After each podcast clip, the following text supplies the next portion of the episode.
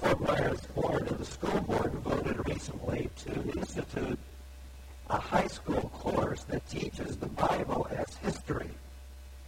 It has caused quite a flap. Perhaps you have heard about it on the news this week. The report that I heard said that they were actually going to teach that Jesus rose from the dead. It was with shock that the news reporter reported that. They're actually going to teach that there was a Jonah, that there was a Noah, that there was such a thing as a flood, and they're going to teach, they said, that Jesus rose from the dead. Amazing, isn't it?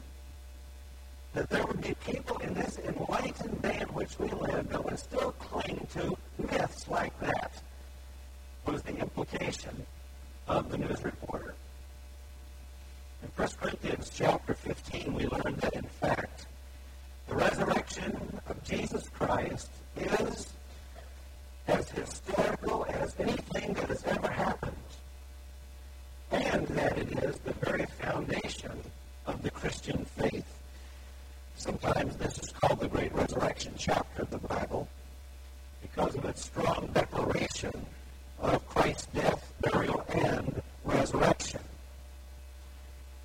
We must remind ourselves yet again of this old, old story, simple though it be, that it is that gospel of Christ's death for our sins according to the Scriptures, his burial and his resurrection according to the Scriptures, that offers hope, the only hope for a person's life.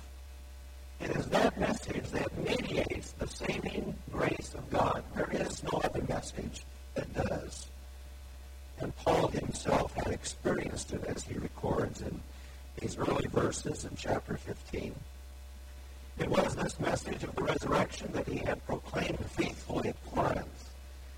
But now there were some within the confines of the church who were denying an essential aspect of this message, namely the resurrection of dead believers. And so, what the apostle says in this chapter is this that every person will one day be raised from the dead. Every person will one day be raised from the dead. A family had lost three children many years ago to diphtheria. They lost them in the same week. There was only one three year old girl who escaped the disease. On the following Easter Sunday morning, the father, the mother, and their remaining child attended church. Because the father was the Sunday school superintendent, he led the session where all the classes meet together. We call that, of course, the opening what? Opening exercise is a great biblical concept. As he read from the scriptures in the opening exercises, he read the Easter message of the resurrection. But of course, the people in the church were quite aware of what had happened in his family only months before. And there were many who were weeping, but he himself did not weep, nor did his wife. When Sunday school was over, there was a 15 year old boy who was walking home with his father. He said the superintendent and his wife must really believe the Easter story. His father said, Well, all Christians do. The young man replied, But not the way they do. We are very familiar with the facts of the Easter story, but I wonder sometimes if we really believe it. This message of the resurrection is one that is of great significance. Not only is it the resurrection of Jesus Christ that we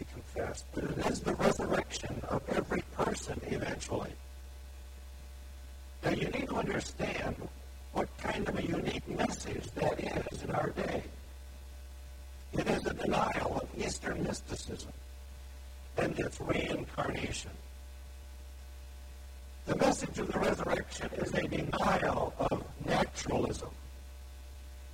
It is a denial of materialism, which say that the only reality is the physical and the here and the now.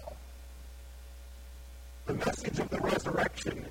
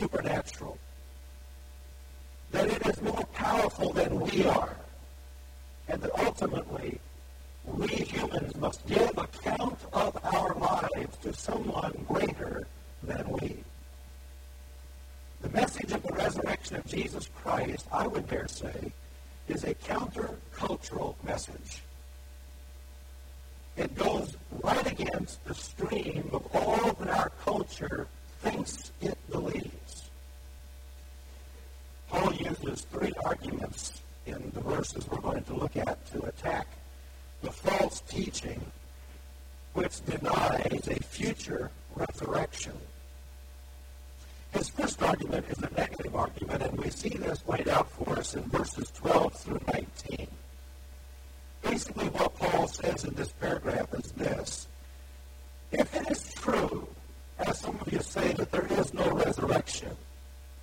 Then Jesus Christ himself was not raised from the dead.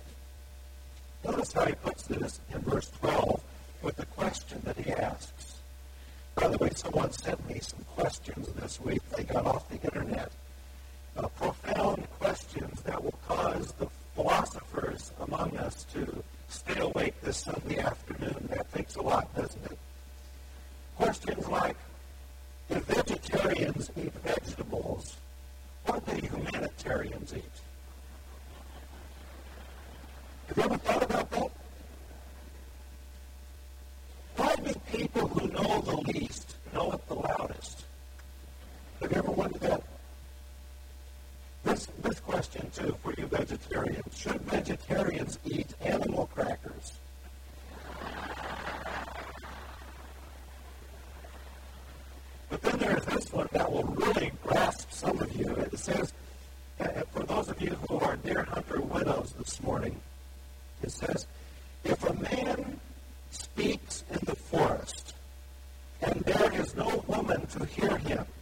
is the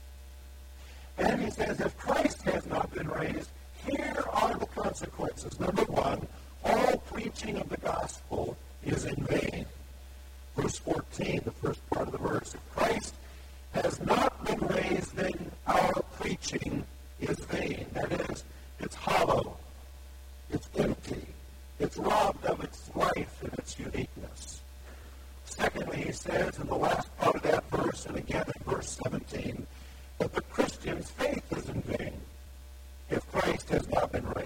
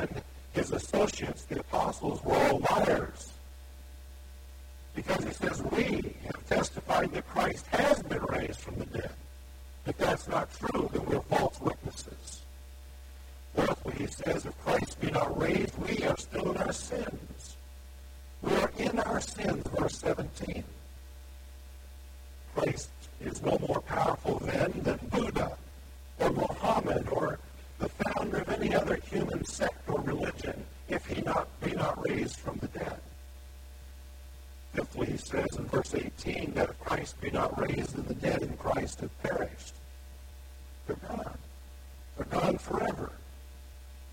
There's no hope of a future reunion with them. Every word that has ever been spoken at a funeral of comfort was, was wrong, was mistaken.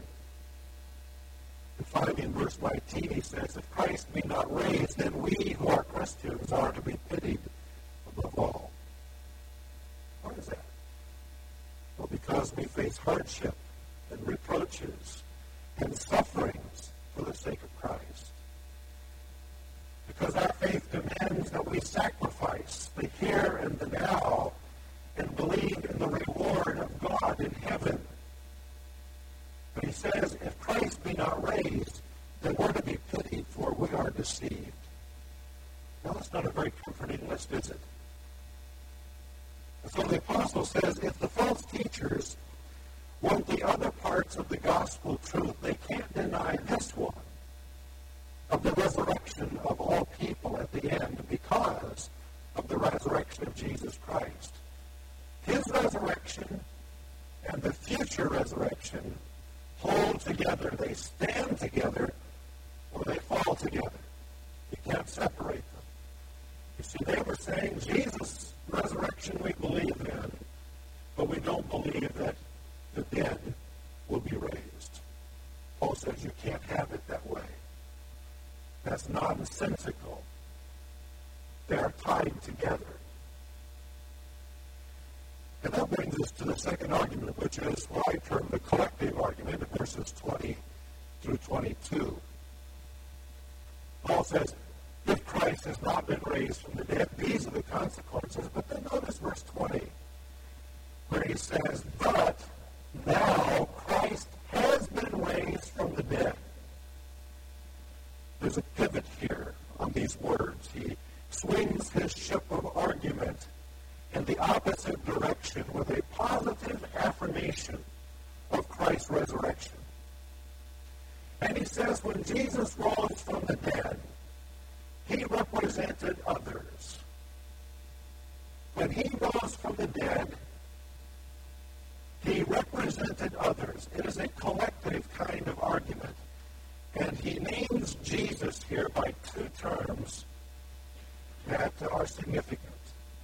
First, he calls Jesus the first fruits. Notice, he's been raised from the dead, the first fruits of those who are asleep. The first fruits. This harkens back, of course, to the Old Testament and to the Jewish observance of what was called the Feast of First Fruits. It was observed right after the Passover Sabbath. It was the first day of the week. And it is historically the day that Jesus rose from the dead. Now, on the day of first fruits, the Jewish people would bring to the tabernacle or to the temple a presentation of a sheaf of grain, the first fruits from the harvest that was about to be taken. And they would bring this sheaf, dedicating it to God and signifying by that that all of the harvest that was to come belonged to God. It was representative. The Lord Jesus Christ fulfills the picture or the type, we sometimes call it, that is found in the first fruits feast. He is the first fruits. He represented in his resurrection the harvest of resurrection that is coming. Christ arose in fulfillment of this Old Testament type as a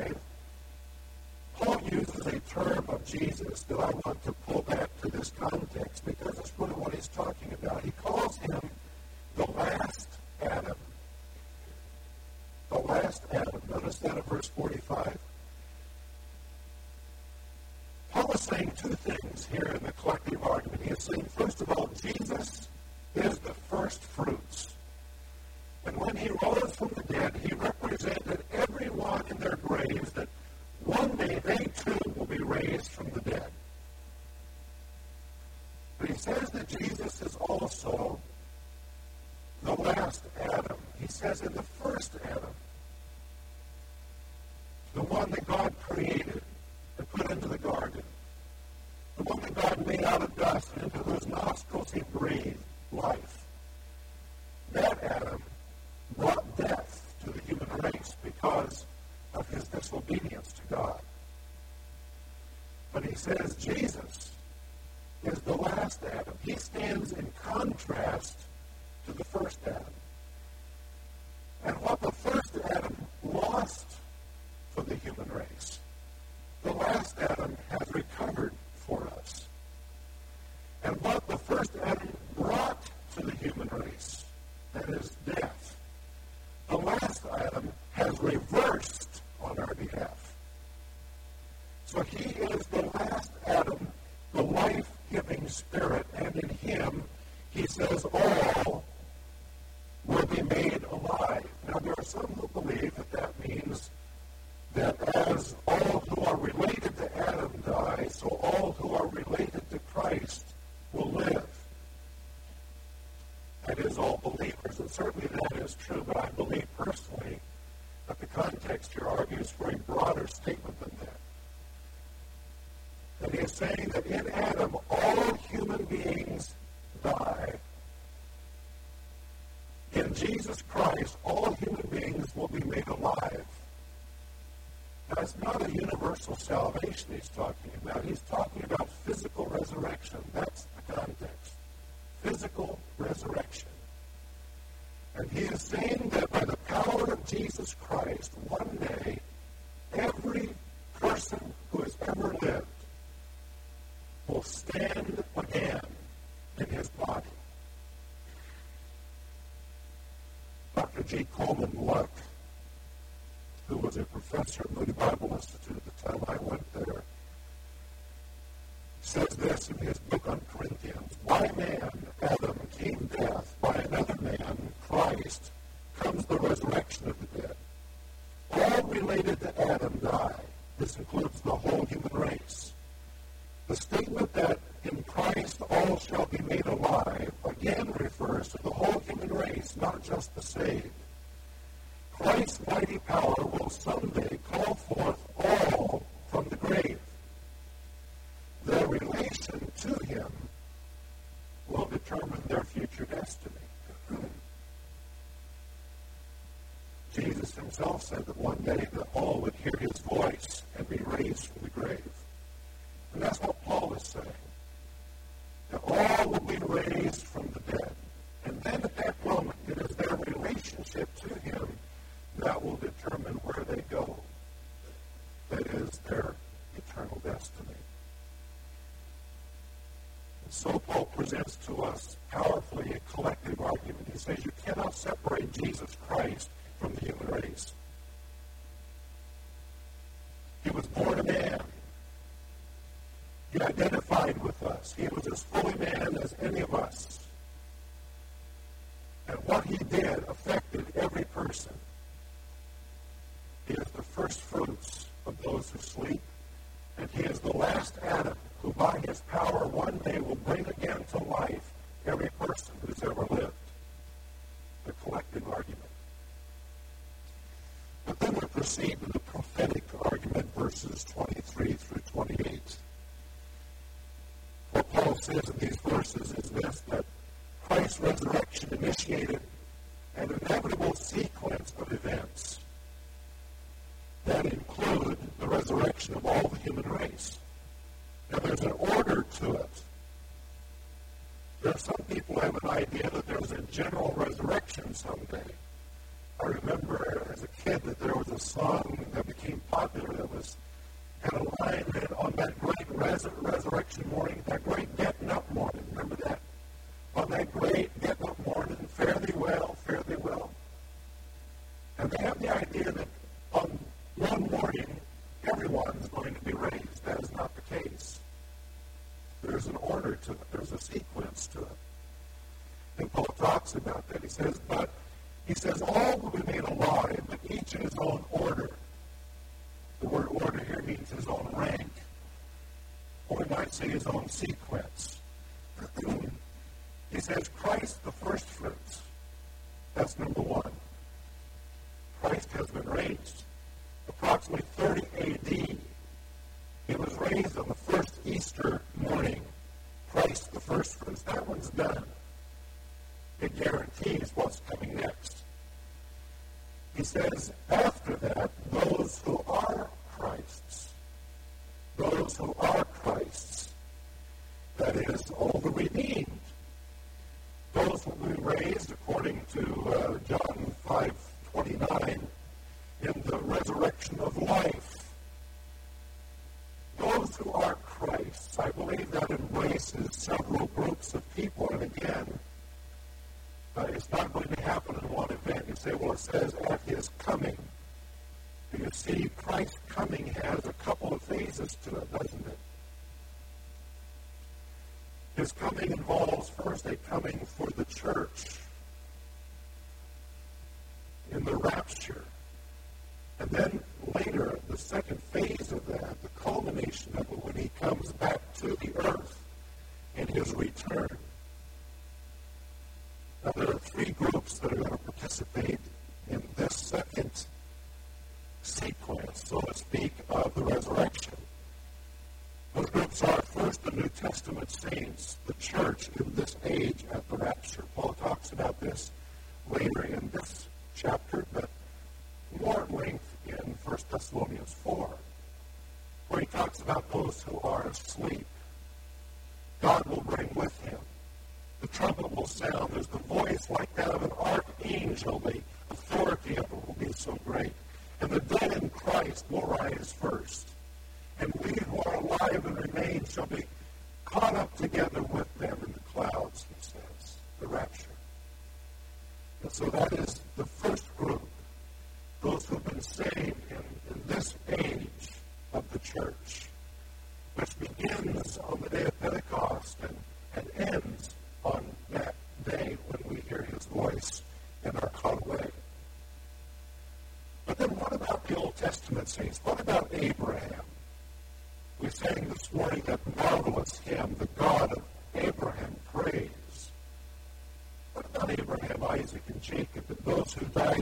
the Old in the Old Testament? And what about those in the tribulation? after the church is taken out who die, when will they be raised? When will Noah be? When will Adam be raised? The answer to that is that they will be raised just before Jesus Christ begins his millennial reign. At the time that he returns to the earth to establish that kingdom, there is that resurrection of the righteous and included in that would be the Old Testament saints and the martyred tribulation saints. So that at that point, all of those who belong to Jesus Christ will have been, raised. So he says, each in his own order, first Jesus Christ, then those who are Christ's at his coming. Then he says, then comes the end. Then comes the completion. Then comes the culmination. What is he talking about here? It seems to me that here he's talking about the end of time, after this thousand year reign of Jesus Christ that we call the millennium. After the final rebellion has been dealt with, at the end of time, we have the end. I think it's essentially synonymous with the great white throne judgment that is described in Revelation chapter 20. Here's what Jesus calls again in John chapter 5, verse 29, the resurrection unto condemnation. It is when the lost, the unredeemed, the unsaved of all time are called forth from their graves to stand before Jesus Christ at the final judgment.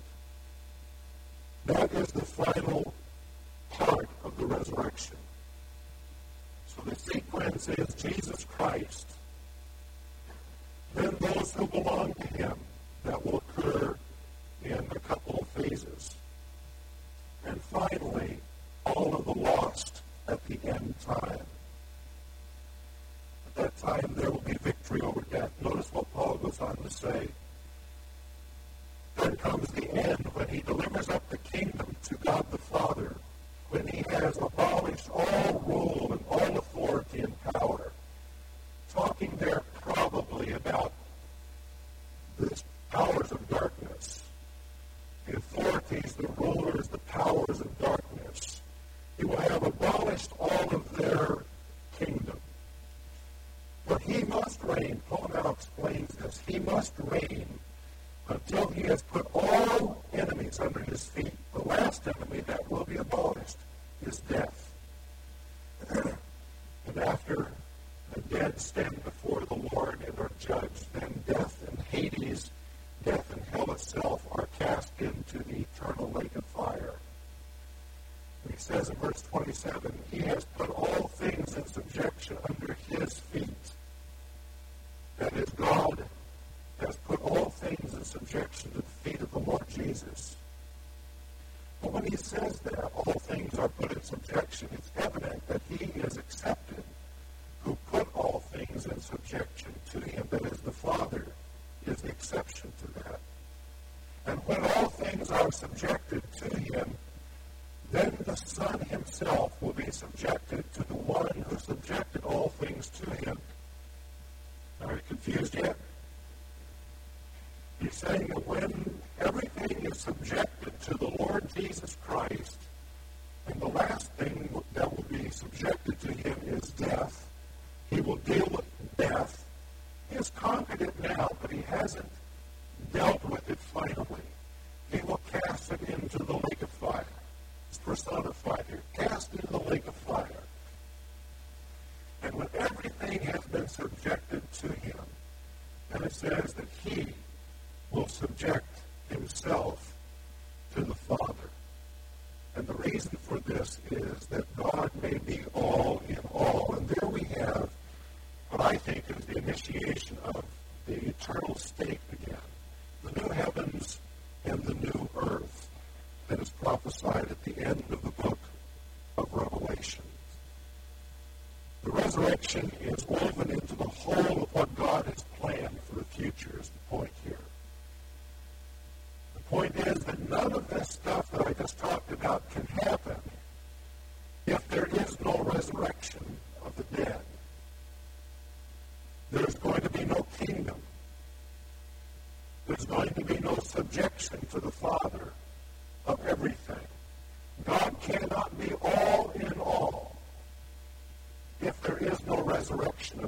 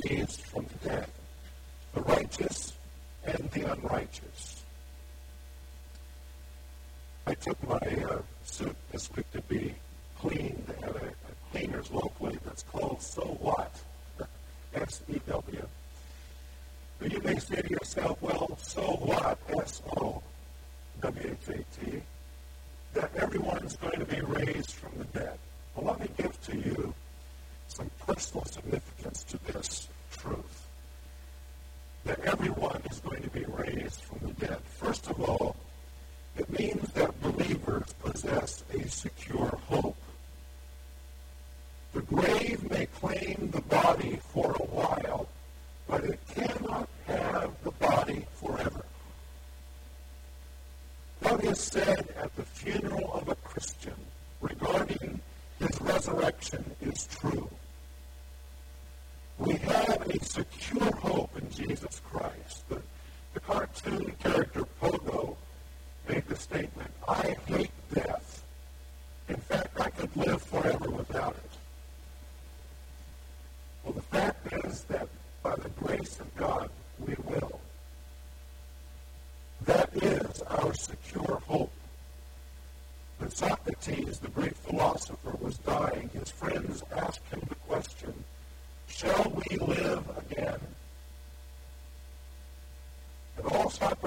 Could say was, I hope so.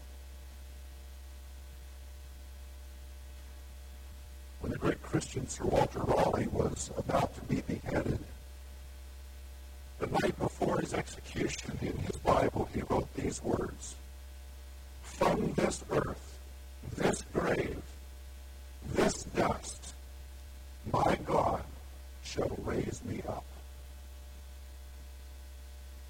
My friend, there's a, an eternity of difference between the response to death of Socrates and Sir Walter Raleigh. The believer in Jesus Possesses a secure hope. It is anchored in the resurrection of Jesus Christ. Secondly, those asleep in Christ are safely at rest. Death, in fact, may take them away. But death cannot prevent their reunion with us one day in the rapture. Death may claim them now, but it cannot have them because though the body be laid in the grave, their spirit's going to be with Christ.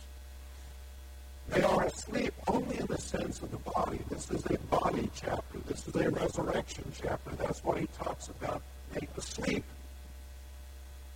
When someone dies, their body is, as it were, asleep, not the soul, but the body. The person himself or herself are taken at that moment to be with Christ. And Paul says in 1 Thessalonians, God will bring them with him back from heaven to the earth for that moment of the resurrection. The third personal significance of the is this that the actions of this life matter. Every person will stand in the presence of Jesus Christ someday to give account of himself. That includes you and me. But it includes every person in the world whether people acknowledge Christ or have ever even heard of him. The fact is that someday every person will stand before Christ to give account for this life. And so what happens this life matters. The actions of this life count. You know, our, our nation's morals used to be based upon this concept. That is not true anymore and people think that they can act with impunity, that it makes no difference what they do. They are deceived by false teaching that has overtaken our culture, the false teaching of naturalism. The Bible says that one day every person is going to stand before God to give an account. Do you think that would make a difference how children act in a schoolroom? Or how people act on the streets? if they really believe that one day they're going to give account to an almighty God, it would make a world of difference. And it's true. The actions of this life matter. Number four, God has a plan, and He's working it. And you and I are part of that plan. That's what gives us significance. We're not significant in ourselves. We are just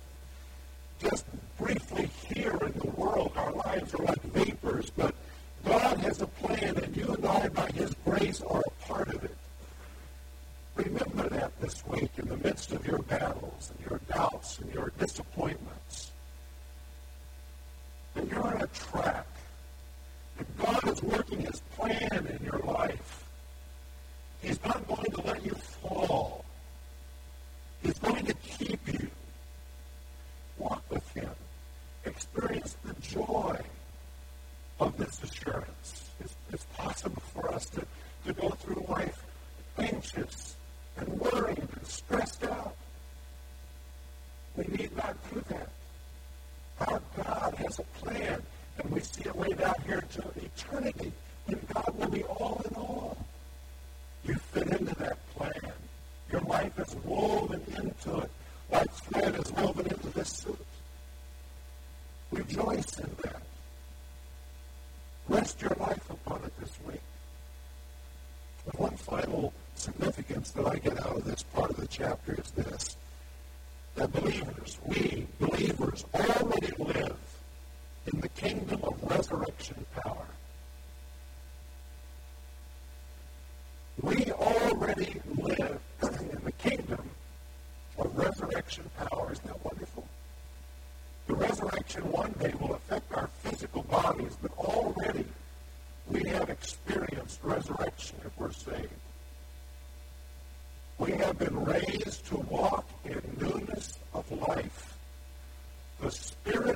Jesus Christ, the, the Spirit of life, dwells in us.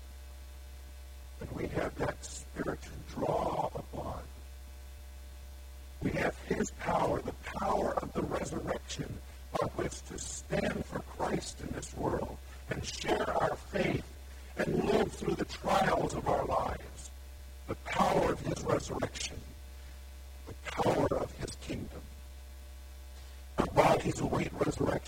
spirits.